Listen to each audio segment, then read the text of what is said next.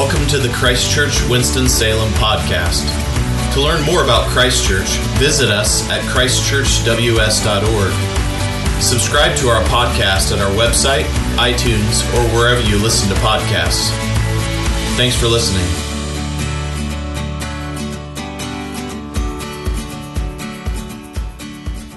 Please remain standing and pray with me.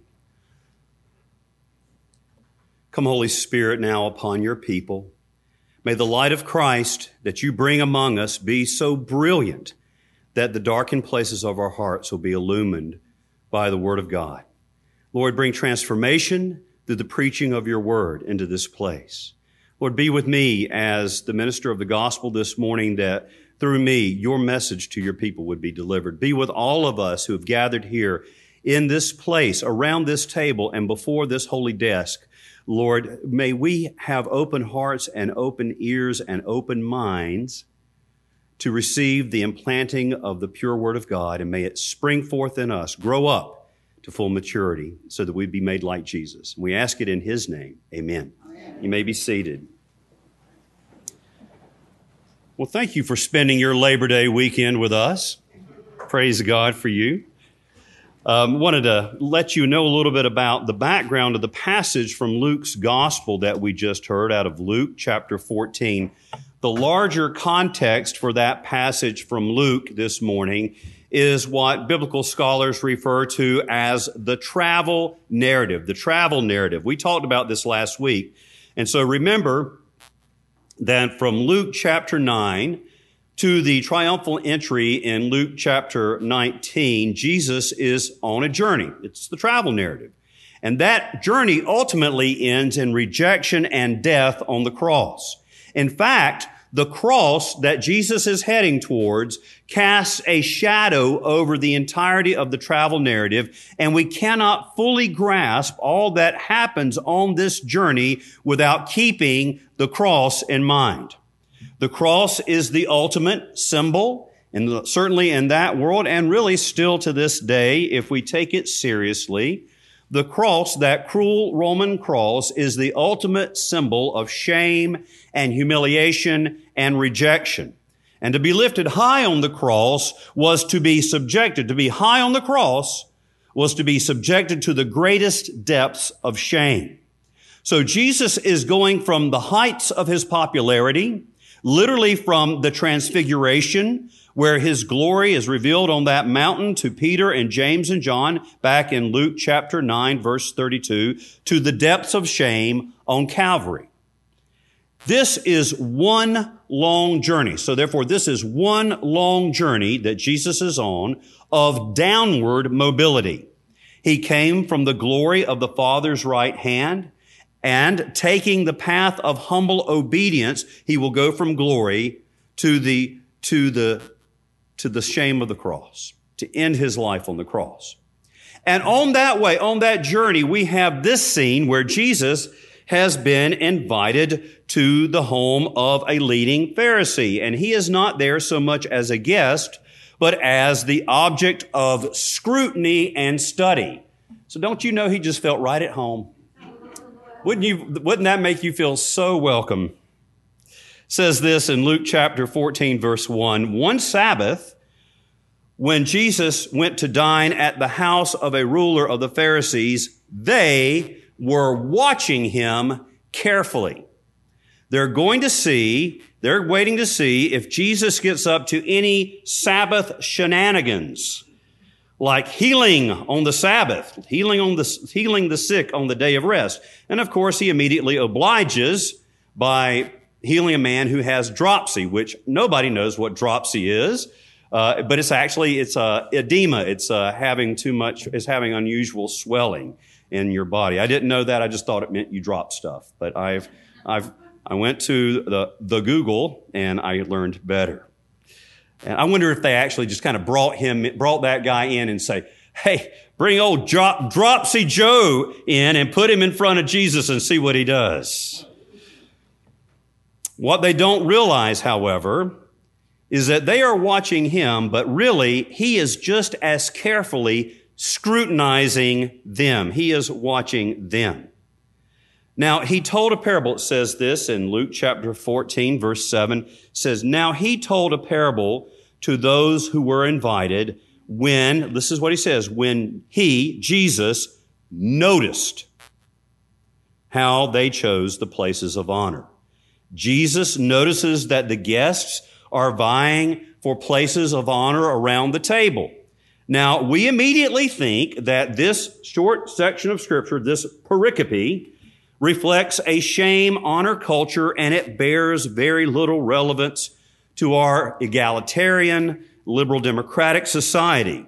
So this narrative may have some historical or anthropological interest, but the yawning gulf of time so thoroughly separates us from this particular story that it has no bearing on us, and we might as well go on to the next passage. But no. no, no, no, dear friends. Just like these guests trying to sort out their prestige and status by where they are placed on the seating plan, we are just as driven by the same motivations today, whether you are in first century Palestine or 21st century America. We all, all of us crave significance and acceptance and admiration. And so Jesus tells us a parable that really sounds at first, first blush more like manners and social advice than anything spiritual. Basically, this is the parable. He says, if you choose a seat of honor, you're likely to be asked to move to the very thing you wanted to avoid in the first place, and that is to a place of shame. But if you choose a place of lowest honor, you are likely to be asked to take a place of greater prestige. And then he says, this, this is the punchline of the parable. Luke chapter 14, verse 11. For everyone who exalts himself will be humbled, and he who humbles himself will be exalted. Uh, I love that passage from Proverbs we heard this morning. Uh, pride goeth before destruction, and a haughty spirit before a fall. Every time I played my dad uh, in basketball, he always told me that. Because I was a, I had the gift of gloating. I could gloat when I was losing. And he would just psych me out. Oh, son, pride goeth before destruction and a haughty spirit before a fall. He, he, and I'd lose every time. So, but by this verse in Luke chapter 14, everyone who humbles himself, uh, all, everyone who exalts himself will be humbled, and everyone who humbles himself will be exalted. By that verse, we see that this really, however, isn't about banquet matters or banquet manners at all. The very reason that Jesus stops at the home of the Pharisee for that Sabbath meal is because he is on a long road, the long road of downward mobility, of humility that ends at a cross. And by taking the path of humble obedience to the Father's will, by choosing the path of the cross, of downward mobility, he will eventually be exalted. We think that we should get exalted first. But the way Jesus shows us is the way of the cross, which is he is, allows himself to be humbled and humiliated, and then he is highly exalted. So what the dinner guests are doing was actually the opposite, the polar opposite of what God is doing in Jesus Christ on this journey to the cross. Perhaps you know the, the scripture very well by this time. Maybe you committed it, committed it to memory. Uh, Philippians chapter 2 verses 5 through 9. Have this mind, have this attitude among yourselves, which is yours in Christ Jesus, who, though he was in very nature God, in the very form of God, did not count his equality with God a thing to be grasped, to be clutched to, but emptied himself, kenosis, emptied himself by taking the form of a servant, being born in the likeness of men and being found in human form, he humbled himself by becoming obedient to the point of death, even death on a cross. Now, then this is what it says. Because he did that, this is what the next verse is. Therefore, therefore, why is the therefore? it's because remember what he did. He humbled himself to the point of obedience to death on a cross. Therefore, because of that, God exalted him and bestowed on him the name that is above every name. Jesus was willing to be humiliated, humiliated on the cross because he craved the approval of God more than the approval of man. And I've only been a Christian for longer than I've been alive now. And that is still hard for me to do. Are you seeking, friends, the fleeting prestige of man or the eternally significant prestige that comes from God? St. Paul talks about this in Galatians chapter 1, where he says, For am I now seeking the approval of man or of God? Or am I trying to please man? If I were still trying to please man, I could not be a servant of Jesus Christ. Think of that. It's a binary choice. Let me just read it verbatim. If I were still trying to please man, I would not be a servant of Christ. We can either please men or we can please God, but you can't do both. Sometimes the Venn diagram does overlap. Oh, those are happy days. I love it when y'all love me. When I'm pleasing you and pleasing God, that makes me so happy. I love, though, what it says in the parable of the talents when Jesus gives that parable in Matthew chapter 25, when he really shows the kind of uh, what we should be seeking. And this is it. We need to hear the approval of our master and Lord. Jesus says in that parable, of the talents, his master said to him, well done, good and faithful servant. And may God grant us the gift to hear that at the end of our days. Well done, good and faithful servant. You have been faithful over a little, over humble things, over a little. I will put you over much. Humbled, and then God exalts. Enter into the joy of your master. So to follow Jesus Christ is to choose to take with him the path of downward mobility.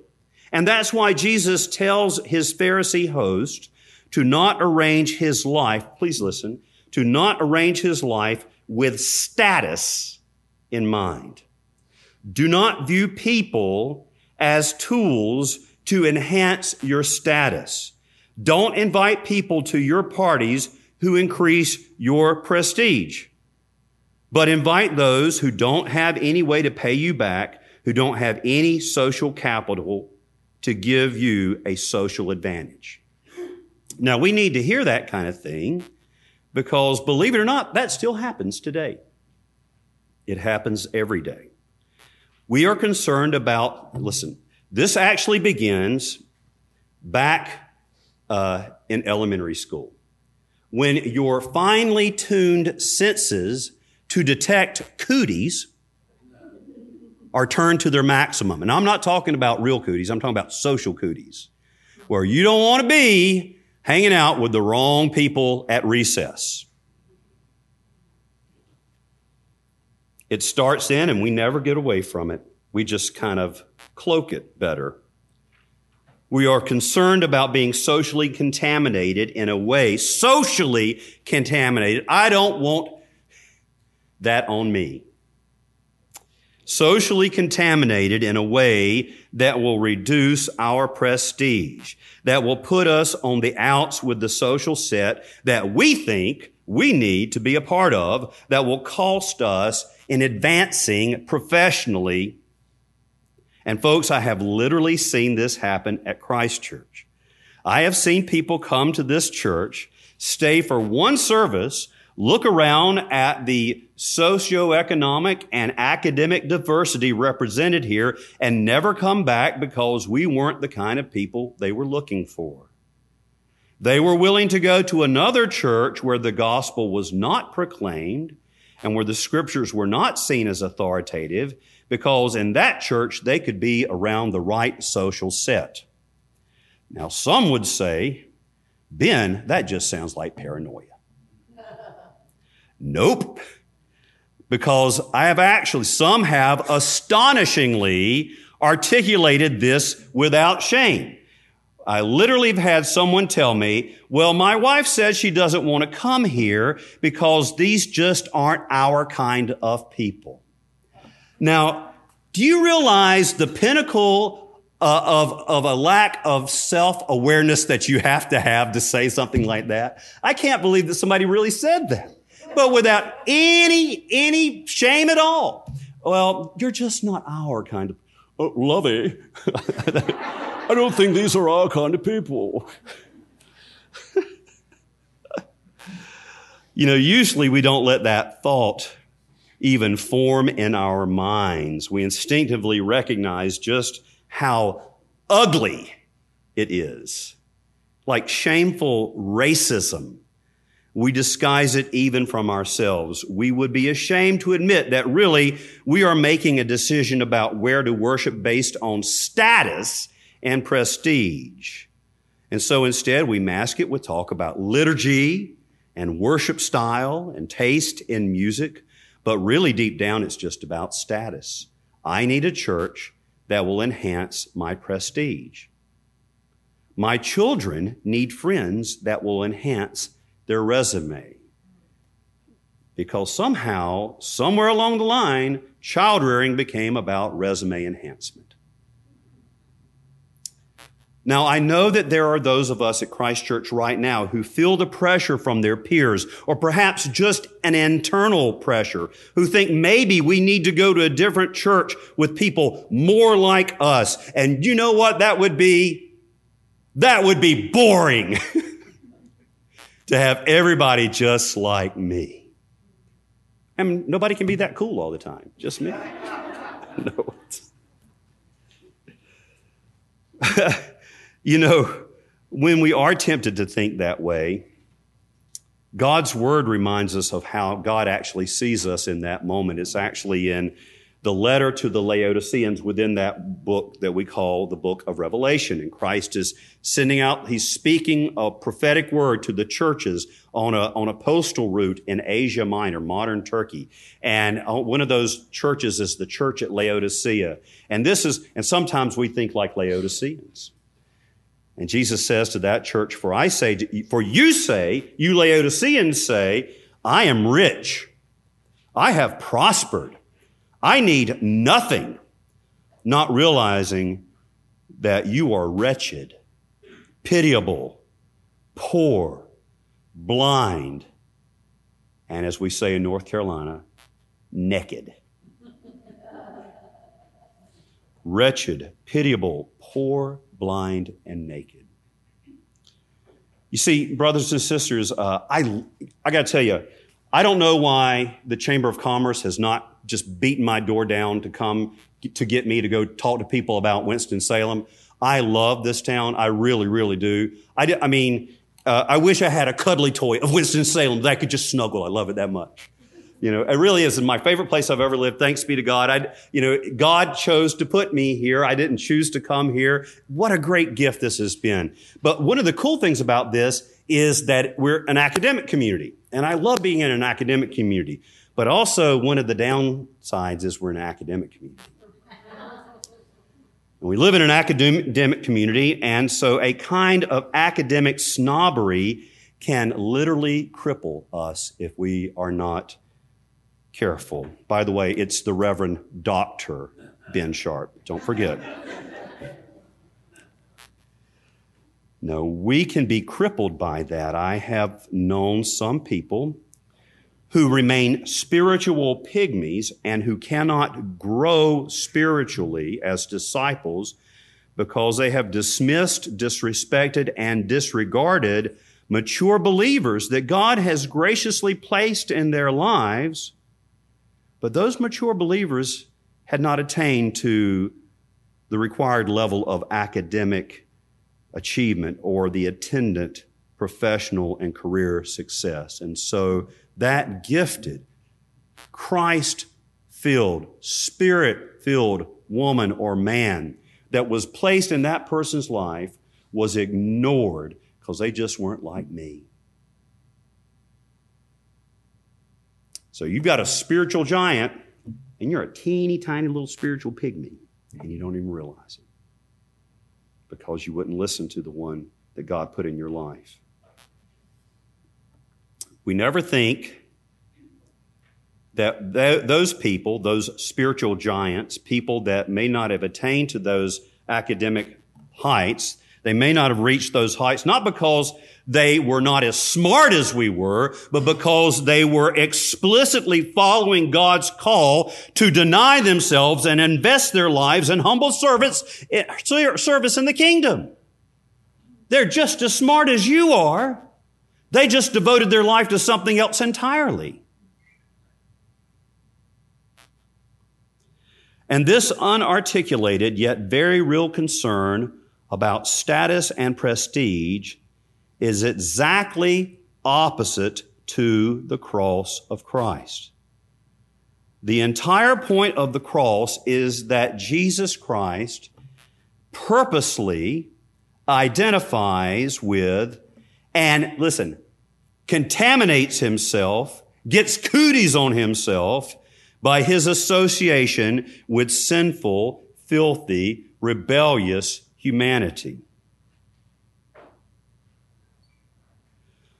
The scripture says in 2 Corinthians chapter 5 verse 21, it says, "For our sake, this is what the scripture says, speaking of the Lord Jesus, for our sake God made him to be sin who did not know sin, to be sin who knew no sin, so that in him we might become the righteousness of God."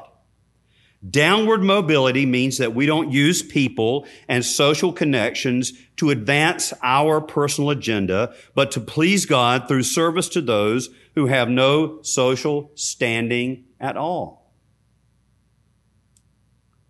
Downward mobility is a willingness to bear the cross of Christ to submit to God's will for us, even if that means being willing to be second fiddle, even means if it means being, being willing to be an accompanist. Uh, uh, it's so hard for me to say this word, accompanist, when we know we have the talent to be a solo performer. It means trusting God to place you in exactly the right place in the body of Christ. Now, as I was reviewing this sermon this morning, I, I color my sermon with highlighters. I don't know if it does any good, but I, but it makes me feel a lot better for some reason. Uh, but anyway, as I was reviewing this sermon this morning before uh, standing in the pulpit, uh, I actually said, "Did I write this?" Because uh, this is hard. I, I, this is a hard word for me. Trusting God to place you in exactly the right place in the body of Christ. You and I don't have to put ourselves forward in God's family. God will be the one to raise you up. It doesn't matter if nobody else notices you, if God notices you. It doesn't matter if nobody makes any account of you, if God places high esteem on your life. He's the only, you are, you are performing for an audience of one. I mean, think about it. God took Joseph out of an Egyptian prison and made him second only to Pharaoh. God took the teenaged Jewish exile, a captive, Daniel, and made him the highest civil servant in the kingdom of Babylon. He didn't put himself forward for that. In fact, he tried to do everything not to get it. Hey, Daniel, you and your buddies, we want you to eat the king's food from the king's table, higher honor. He said, no, just give us some of those uh, microwave steamed vegetables. We'll be fine with that. We're not going to, de- because he wouldn't, def- it says, I don't want to defile myself with the king's food. That makes friends. That'll get you popular. Who did that? God did that. It was God who took the shepherd boy David, the least of the sons of Jesse, and took him out from watching over Jesse's flock of sheep and made him the king of Israel. And even more than that, God took a teenaged Jewish girl from a no stoplight town called Nazareth and made her the God bearer, the Theotokos. He took that young girl I mean, of all the places in the world, Nazareth, in Galilee and made her the mother of God, God in flesh, Jesus Christ. Who did that? God did that. And God will do the same for us. Beloved, God will see to it that you and I are in exactly the right place in His plan if we will humble ourselves and trust Him, Ben Sharpe. Downward mobility means that we have determined to trust God with our reputation, our careers, and our future. We have decided to please God above all others, and this is a central part of Christian maturity, and it is probably the central part of being great in the kingdom of God. We buried a truly great man yesterday. We buried a Christian superstar yesterday. We buried a spir- spiritual giant whose ministry has already been shown to have eternal significance. You may not have even noticed him. He looked very small and frail. He often sat right back here in the very back of the church. He had Parkinson's disease. He didn't look significant. Uh, Randy Ogburn, who was in our first service, said that the last time he saw Joe Mullinax was two Sundays ago. Joe was here. He had a fall, had a brain bleed, got pneumonia, and he's passed away. But Joe was in the back. Uh, difficult for him to balance, difficult for him to stand. And the last thing Randy said about that he saw Joe Mullinax was he was singing his heart out to God. Singing his heart out. He never wrote a book. You didn't read about him in the news or hear about him on a radio show. He wasn't on positive, encouraging K Love. but Joe Mullinax was used by God to change lives. He retired at age 51. That's retiring as a child in my book. He retired at age 51 as a fingerprint expert with the FBI and the DC Metropolitan Police. That's pretty prestigious. But do you know what he spent the preponderance of his retirement years doing? Um, he didn't gain prestige because of this, because he, wa- he became the primary daytime caregiver for two young grandsons as their mom went to work every day. He changed their diapers and fed them and as they grew up, Joe played with his grand. Joe, here's what I'm going to do. This prestigious man, with my retirement, I'm going to play with my grandchildren. He just fed, he fed their imaginations. He got down on their level in their worlds, on his hands and knees in their world and played with them on their level. He just openly lived Jesus in front of them. He just lived like a Christian granddad in front of his grandkids. And those little boys grew up to be Christian men, and now their lives are devoted to the gospel just as the same way that their granddad's life was. And the radius of the, the radius of the the shock waves of Joe's humility to spread the good news among those entrusted to his care just continues to radiate, radiate out farther and farther and farther. You see, when we start to worry about our prestige, we just need to take a look and see who God is willing to invite to his party. When you start to worry about your prestige, you need to think about who God has invited. Take a look at who God is willing to be seen eating with.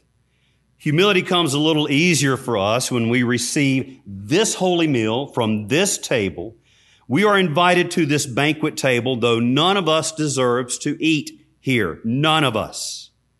Just look around the table in Jesus' big, big church and see who Jesus is willing to invite as guest at his table because it is the same list he commended to his Pharisee host in Luke chapter 14 verse 13. The poor, the crippled, the lame, and the blind. And some of those are literally poor, crippled, lame, and blind, but some of them are just Laodiceans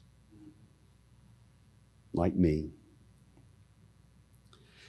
Each one of us has been honored by Christ, our host, to have the best seat in the house. Each one of us gets to be in intimate table fellowship with Jesus who has offered himself in this meal, through this meal. And though in our lives we have treated God as an enemy, he invites us to his table as friends. Come and be my friend. How can we be haughty when our Lord humbled himself to enter the world through the womb of a Jewish teenager? He humbled himself to be scorned and ridiculed. He humbled himself to a death of torture on a cross. He humbled himself to be placed in a tomb. He only needed it for a weekend, but he didn't even own the tomb. It was a borrowed tomb and he humbles himself to be present to us, God comes to us in bread and wine. Who would do such a thing? I mean, how about lasers and smoke machines and lightning bolts? That would be cool. But groceries? God shows up in groceries? Who does that? A humble God who's willing to go to the cross out of love for us, who's not stopped being that God who died on a cross for us. Oh, the scandalous humility of our God. How could we ever do anything to push ourselves forward and earn earthly pomp when the Almighty God of the universe has offered us to, uh, offered himself to us in this most humble way. Y'all, this isn't even really good bread. It's kind of like fish food bread almost. It's little discs. And yet he still comes under the sign of bread. At this table, you and I will come only, the only way you can be invited to this table is, a, is as a needy beggar. He does not care about your credentials.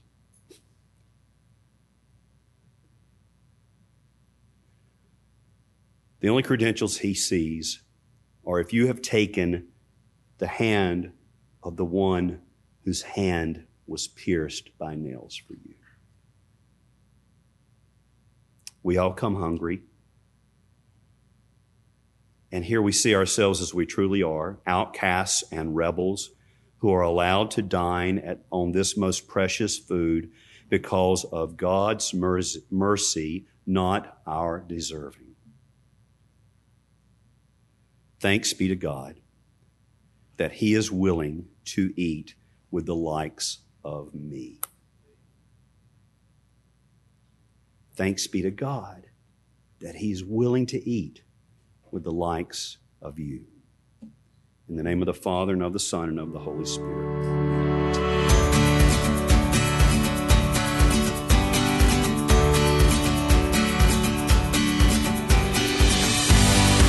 Thanks for listening. To learn more about Christ Church, visit us at christchurchws.org Subscribe to our podcast at our website, iTunes, or wherever you listen to podcasts.